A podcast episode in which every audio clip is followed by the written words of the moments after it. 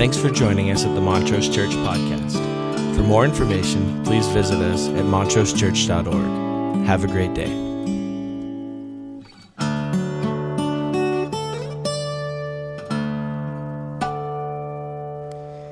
All right, so important stuff and resources, and I think sometimes in church, you know, we we start to little feel fidgety when we talk about money, but uh, you know, where your treasure is, that's where your heart is. And so, just some tools, some opportunities, and uh, we want to partner together in that reality. And so, we're sharing together and thinking about this series. And Colt and I are teaching this together because uh, this is a kingdom that is above all kingdoms. And w- as we talked about this whole setup, we were talking about the reality that what, what, how the kingdom works necessarily for older people or people who've been around a while and how it's working for younger people. We're growing up in different worlds, uh, but we're all a part of the same kingdom. And so we're talking today about a kingdom of ultimate sensitivity. You, you want to read uh, the opening for us out of Luke 18? Love to. Uh, Luke 18, 15 through 17. People were also bringing babies to Jesus for him to place his hands on them. When the disciples saw this, they rebuked them. But Jesus called the little children to him and said, Let the little children come to me and do not hinder them, for the kingdom of God belongs to such as these. Truly, I tell you, anyone who will not receive the kingdom of God like a little child will never enter it. So we, so we have this whole understanding of the kingdom of God and the childlikeness that goes along with it. And, and I think sometimes when we hear this little uh, vignette of Jesus and the children and the interaction, which is recorded not only in Luke but also in Matthew, I I think we, we sort of get focused on the, the activity of the disciples and we get focused on the activity of parents. It would be traditional for uh, parents to want to bring their children to a prominent rabbi for a blessing. That would be a common practice in the first century. And, and so, you know, we kind of get caught up in the logistics of the story itself and we forget the words of Jesus. Unless you change and become like, and, and we miss sort of the resistance of the disciples as if these children are a, a- an intrusion, as, as if they're a distraction to the bigger process of life. And I want us to just think about that because Jesus now looks at those kids and says, Unless you all change and become like them, you will never enter in. And I think when we when we think about that statement, never enter in, we start to think, okay, well, you got to at some point do a childlike thing to get your ticket to get into the kingdom. I think Jesus is much more literally saying, unless you live with the qualities and the sensitivities of a child, you cannot live in the kingdom. You cannot be hmm. experiencing kingdom life. It's not like a ticket to the amusement park. It's like, how do you live kingdom life and feel kingdom feelings and think kingdom thoughts? And the only way you can do that is if you become childlike. And so I, I was just Straight, man. reflecting on this thing uh, about my childlike sensitivities and what I remember about being a kid. And this is what I remember about being a kid. I, I grew up in a neighborhood, and the unique thing I think about growing up in a neighborhood like I did, which many of you did, uh, is uh, you lived in a neighborhood with people like you. The, you know, your parents made about the same amount of money. Uh, you had the same kind of bike that your friends had. Uh, they didn't have, you know, much nicer things than you had, and you didn't have much nicer things than they had. Uh, you all sort of celebrated around the same kind of stuff. You, your families all kind of ate at the same restaurants. There was a real sort of homogenous nature of the neighborhood. And I remember growing up in that, and uh, in fact, not only were we homogenous sort of in the things we had, but in the philosophy of raising kids. Uh, so if you acted out at your friend's house, th- those parents had no problem punishing you or calling your parents and saying, hey, you know, this is what we did over here for punishment. You may want to follow up when this kid gets home.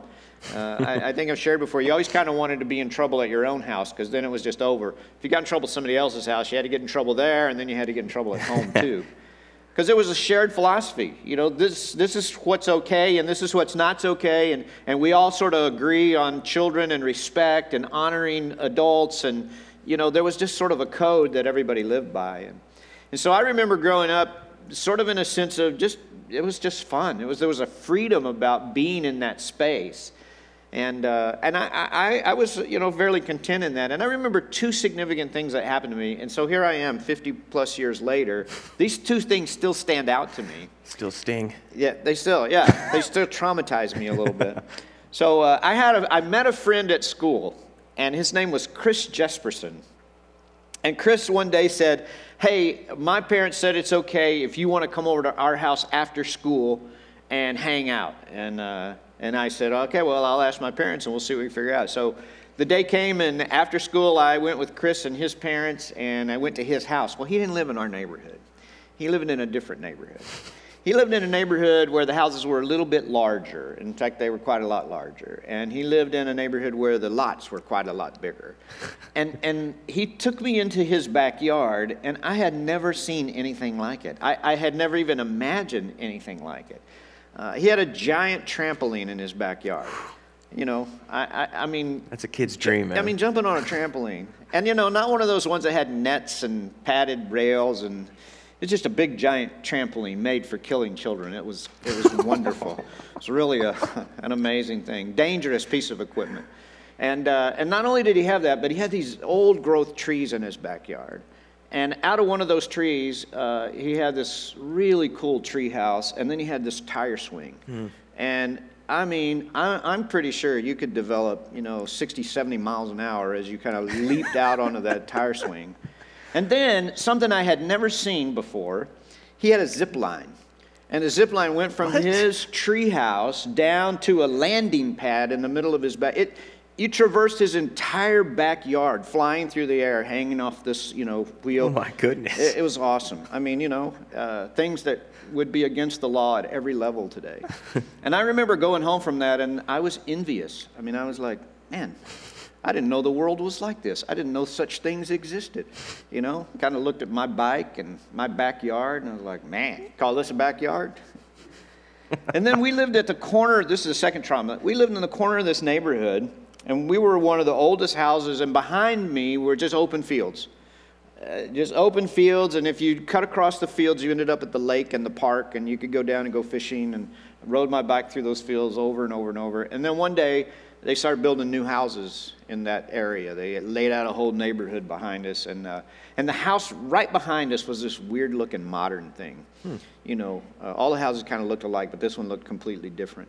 And it was weird. And watched it being built, and it was just odd shaped and odd looking, and had a flat roof, and it was just a weird looking building. And eventually it was finished, and people moved in, and they had a kid my age, and we met, and we got to be friends, kind of. And uh, I remember the first time that I went over to his house and met him, he had a big German Shepherd, and the German Shepherd walked right up to me and bit me in the arm.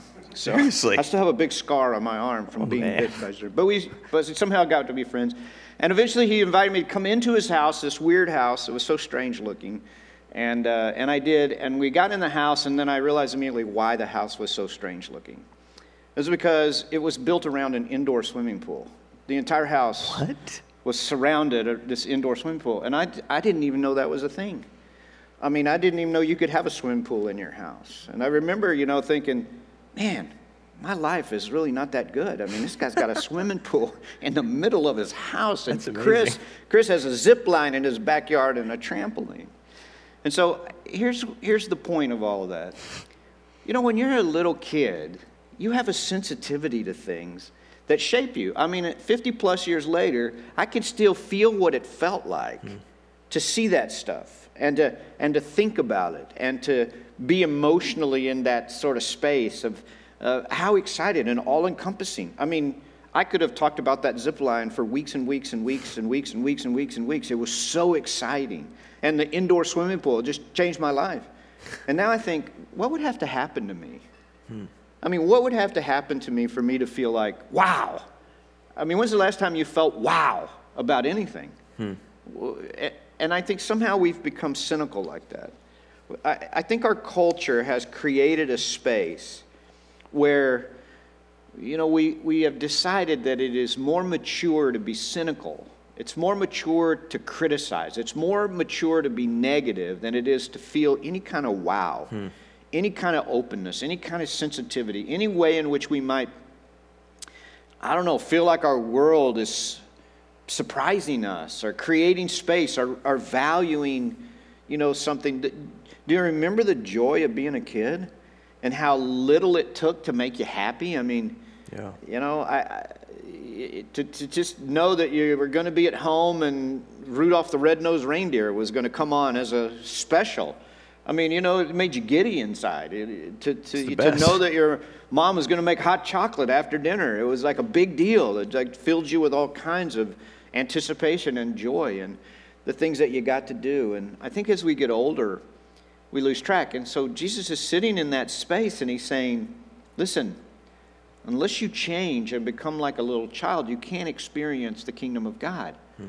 Unless this sensitivity of childlikeness can kind of get in your head into a place where you traffic deeply in your own emotions and your own feelings and your own sense of worth and value and, and joy and celebration and wonder, unless you get into that space, then the kingdom of God sort of is a philosophy or it's a mental exercise but you're not really living in the kingdom. You're living in this world, but you're thinking about the kingdom or you're believing in the kingdom.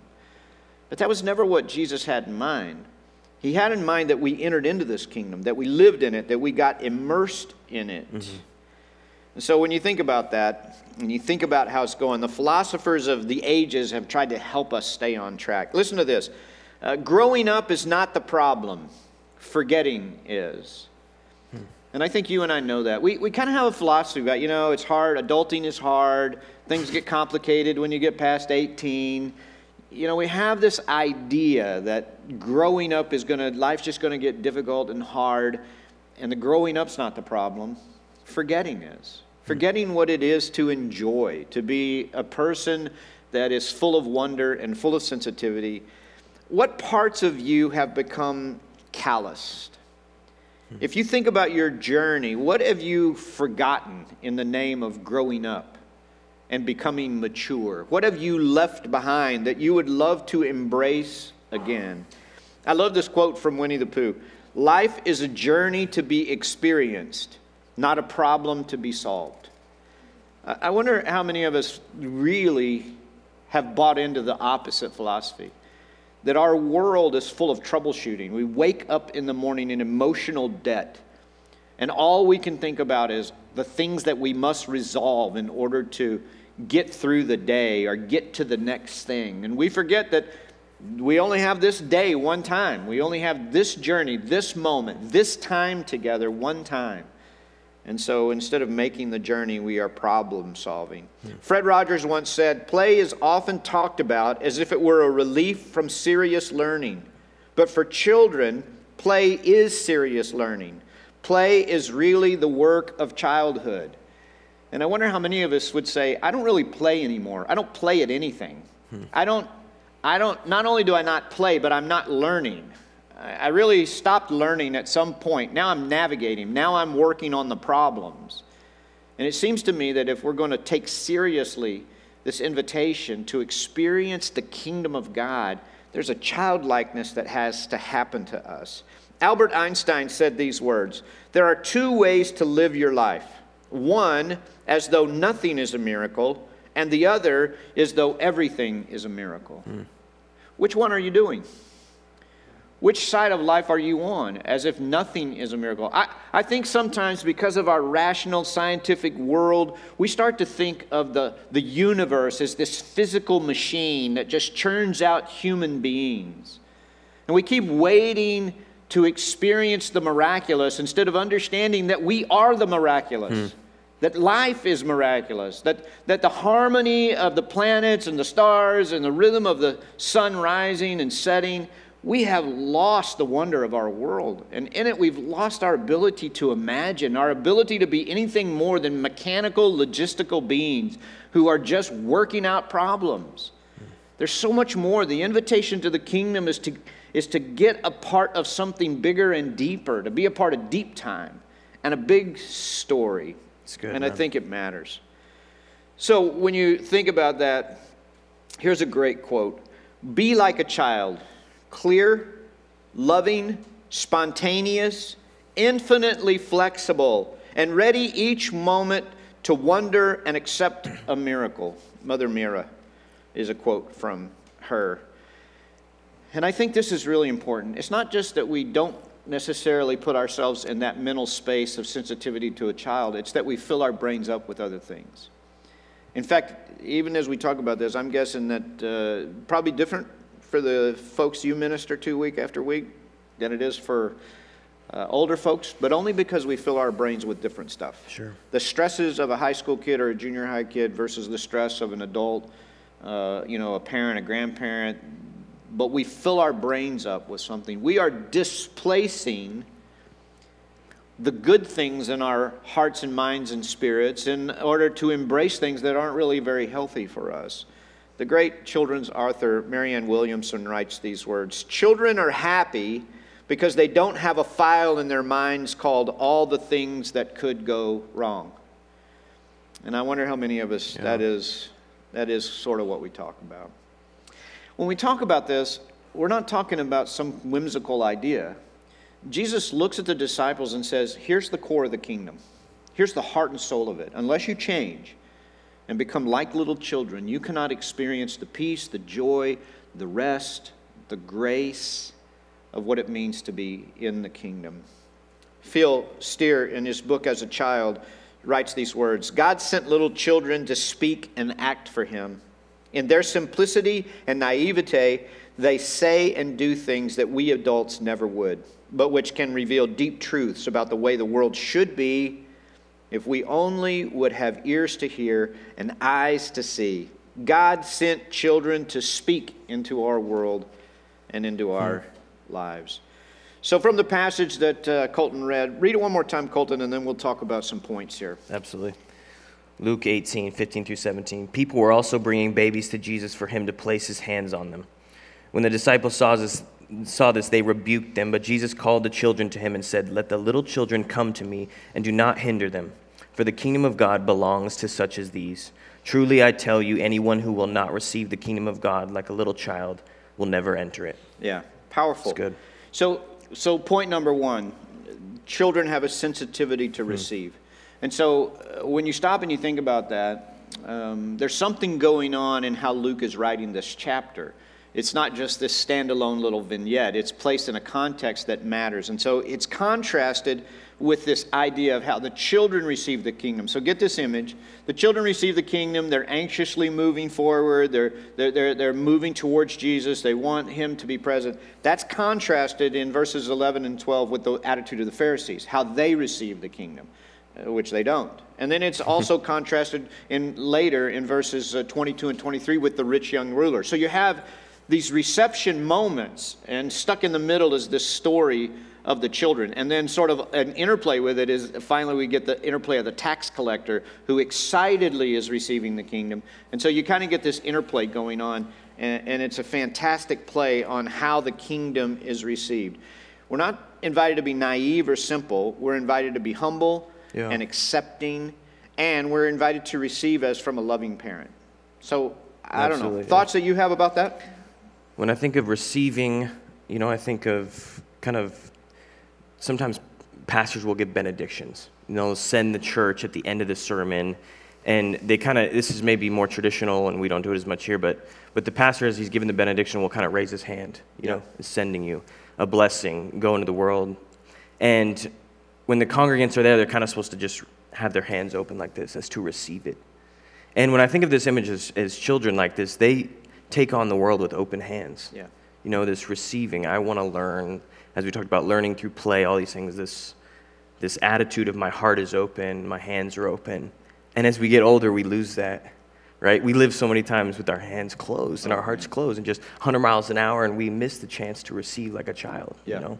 Well, how many things do we miss? Well, you know, one of the things is, you know, uh, our grandkids are uh, with us, you know, living in our house now for a few weeks.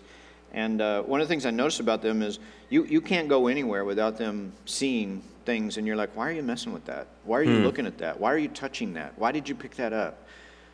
You know, that is their story. They, they just soak it, they observe everything that's going on, you know? Yeah. And we parents, you know, and grandparents, we don't see much of anything. Right. We, we see, okay, I got to get to my car, I got to get over there, I got to drive that, I got to do that, I got to fix that, I got to da da da da, I got to deliver that, I got to make that uh, and I think in that process, we, we stop receiving. You know, yeah. we, we, our worlds become incredibly small. And so I think this whole idea of Jesus is saying, man, here's the kids, and they're wide open to the kingdom. They're not debating theology, they're not talking philosophy. You know, they're not thinking about the managing their money or their wealth. They're, they're just embracing and saying, you know, Jesus loves me, and I'm happy about that, and I want to spend some time there. So I think that Absolutely. openness. Uh, number two, uh, there's a sensitivity to wonder. A sensitivity to wonder. I think faith and wonder are they're really tied up together.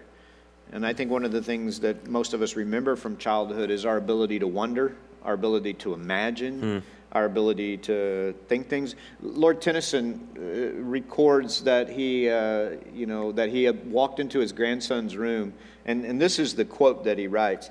He found the child worshiping the sunbeam playing on the bedpost. And I think, I remember doing that as a kid. I remember sitting in my room, you know, the sun beaming through the window, watching the little things float around. How much do we lose that? Do we forget to wonder at all? And, and more than that, the world is not something to be wondered at. It's, it's a burden that we bear. Hmm. Life's a burden that we bear. We're, you know, and I think kids now, they start that much earlier. Yeah. I think it's much harder to be a kid, you know, much past elementary school. There's a lot of social pressure for a junior high kid and a high school kid and a college kid that, that I don't think we experience necessarily. Yeah, Dave, I think that's spot on. It's it's you know, when I was younger, I remember dreaming about like going to the NFL and and like getting drafted and and playing in the league and stuff, and then reality sets in, right? And five seven can't run under a four five. It's just not it's just not in the cards, you know. But the the the reality sets in. Real world comes to us, but then we swing to the other side of stopping to dream, right? Yeah. We quit having this wonder about life and this beautiful of what could be, right? Yeah. And that's starting younger, I think, you know. And it's kind of the culture. It's like, well, don't don't have those dreams, Yeah. you know. That's never going to happen. Well, and the fact that we feel like that's a sign of maturity. Right. You know, yeah, we, we, we qualitatively think that to not dream or have big ideas or have your imagination or want to achieve even beyond your abilities is a bad thing. Right. That we got to pull it in and we got to act better. We got to have more reality. Um, I, I wonder which reality it is that we think we have Hmm. to embrace. And we have to live in reality, right? But at the same time, we cannot, as kingdom people, stop dreaming. Yeah. Stop hoping, stop having this wonder for what could be, right? Because that's what the kingdom is about, bringing this kingdom to earth, you know? Yeah. So we have to keep dreaming. But the reality of the kingdom is it's full of wonder and possibilities and faith and imagination, and that it's a part of something so much bigger and deeper than we are. Hmm. That, that I think we, we tend to get into this finite can I accomplish this in my life in this way? And, and I think God wants to say, man, the kingdom is infinite, it's eternal, it's get in touch with something that's bigger than you are. Keep dreaming. Don't Yeah. stop. Don't define reality as this. Define reality as the kingdom of God alive on earth. You know, and what those possibilities are. It's good. All right, and number three, it's a sensitivity to trust. Uh, I think childlike trust is the ability to rest. You know, I, I think as we grow up, that's the thing we miss. We miss the fact that our parents are going to take care of us, and that, you know, I think I think the kingdom of God has a vision, and that vision is that you are, you know, your parents take good care of you, and you grow up well-adjusted. We know not everybody gets that and does, but we all have an image of what it ought to be. We know when it's not going right you know and, and then we're, we, we as we grow we grow not only in maturity but in our faith so that as we leave the oversight and the covering of our parents we come under the oversight and covering of a holy spirit and a hmm. father who then we can trust he's going to take care of us and we trust that and we live in that space and uh, man we live in a culture that thinks faith and trust and a loving god is naive hmm. and I think we, we rob ourselves from our ability to, to rest. Unless you change and become like little children, you can't experience the king. Unless you believe that God is for you and not against you, that in all things He's working for your good. Today, right now, in whatever circumstances you find yourself, God is working for the good. That's a part of childlikeness, Absolutely. and it matters. So, what do you observe as far as kids and cynicism and this issue of trust? Yeah.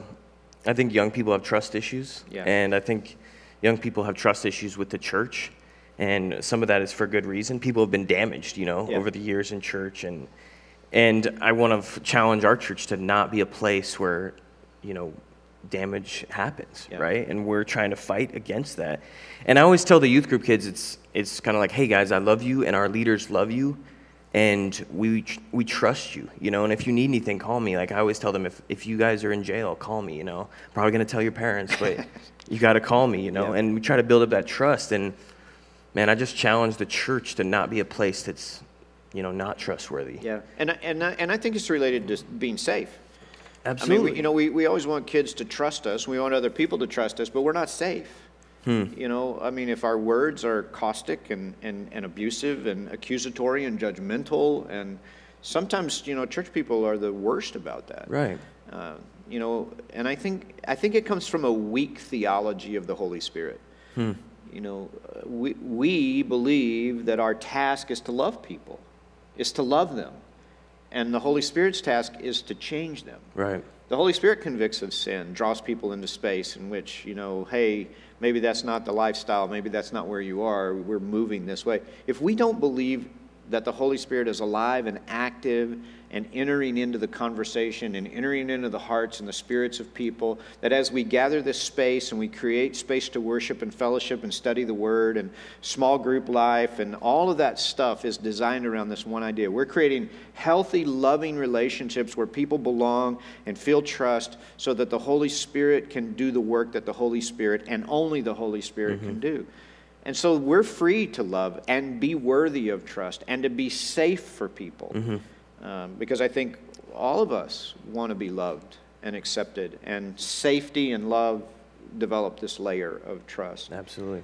Uh, number four, there's a sensitivity that Jesus is talking about, a sensitivity to follow. And I think that uh, that's this idea that Jesus just says, Follow me. You know, you don't have to be a wizard. You don't have to be, you know, defining and discerning all of the complexity of life. I, I would bet for a lot of us right now that we still feel like we have to figure it all out. Hmm. Even as people of faith, that if I don't understand it all, if I don't get the right answers, if I don't, you know, and yet over and over and over and over, we're told, just follow me. Yeah. You know, I'm not a God that's trying to kill your fun. I'm not a God that's trying to steal your joy. Uh, I don't know. I, I, maybe you experienced this. I, I found that as I reasonably tried to do what my parents wanted me to do, life went pretty well. But when I became defiant, things did not go as well. And that's translated a lot into adult life. I find that in my relationship with God. When I think God is oppressing me with all kinds of things that I don't want to do, I don't do very well. But when I believe that God loves me and, and has a plan and is trying to keep me safe and trying to keep me from harm, uh, I find that I live in a place where I can follow. I'm just going to Yeah. follow you. I'm going to trust you. I, I know it might not all make sense, but it's not my job to figure it all out. Your ways are higher than my ways. Your thoughts are higher than my thoughts. I'm just going to put my feet where your feet have been. I'm just going to follow. There's something very, very childlike and redemptive about that idea that I'm just supposed to follow. No, that's good, Dave. I think that's spot on. I think we, we've done a bad job in the church, you know, giving the imagination of the kingdom and the church and what it should really look like, right? Because so much of the culture thinks that Christ is this kind of killjoy. Yeah. And it's so far from the truth, you know, and it's the exact opposite. Yeah. The- A life in Christ brings the fullest, most beautiful life we could ever have. Yeah. And the younger generations hold on to, yeah, it's about rules. It's about, you know, I got to go to church. I got to do this. I got to do, and it's like, no. Yeah. Here's, and, and here's this, this is incredibly convicting to me, but, you know, right now in our culture, we have sort of this whole progressive, you know, perspective out there about utopian world, socialism, you know, how do we love and care, and, and that, you know, uh, that progressive movement has kind of become a religion in our culture. Uh, and, and here's the convicting thing what they're talking about, what they're articulating, what they're envisioning, what they're imagining through some political structure is the kingdom of God. Hmm. A place where everybody is equal and loved, and there is no racism, and there's no more injustice. Right. You know, it's a kingdom of God, but somehow we've articulated the kingdom of God in such a way that they've said, well, that's not it, it's got to be over here. And, hmm. and we all know this it's not. You know, human institutions are just full of humans. Yeah. And as such, they're full of people who are broken. That's true in the church as well. That's why we don't worship humans over here, and sometimes we get guilty of that. Instead, we worship God who leads all of us into this place of the kingdom of God.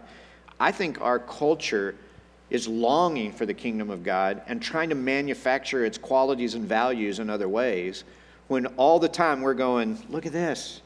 Mm-hmm. Here's a whole book about the value that you're talking about in the culture, in the world.